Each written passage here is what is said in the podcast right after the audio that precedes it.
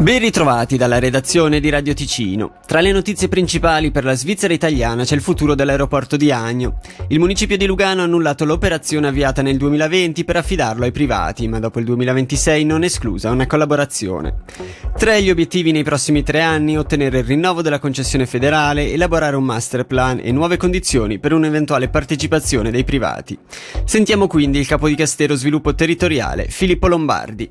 La call non era più lo strumento adeguato per scegliere fra progetti troppo diversi fra di loro e non corrispondenti allo sviluppo che stiamo impostando in vista del rinnovo della concessione nel 2026 e quindi andava abbandonato. C'è da capire soprattutto qual è la strategia che la città vuole per il suo aeroporto, dare così le basi per una messa a confronto di potenziali offerte di privati, in quella che potrebbe essere una collaborazione pubblico-privato magari un po' diversa da quanto immaginato immaginata tre anni fa, ma che dovremo sottoporre comunque per approvazione al Consiglio Comunale. I voli di linea li offrono delle compagnie aeree. La città non intende mettersi a fare l'operatore di compagnia aerea, quindi sono i privati che decideranno se lo vogliono fare.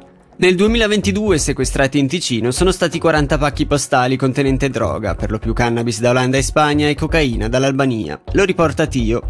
In Ticino nel 2022 i sequestri di sostanze stupefacenti inviate attraverso invie postali sono stati appunto una quarantina.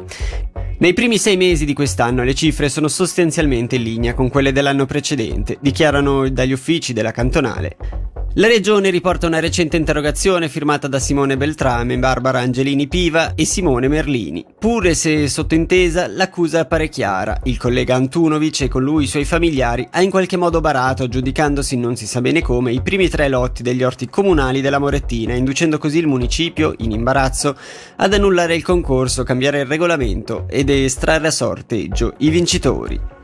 Infine Roberta Pantani Tettamanti ha rassegnato le dimissioni dall'esecutivo di Chiasso in cui sedeva dal lontano 2004.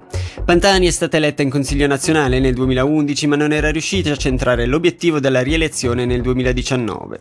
Le dimissioni saranno effettive fra due mesi. A quel punto il suo subentrante sarà Stefano Tonini.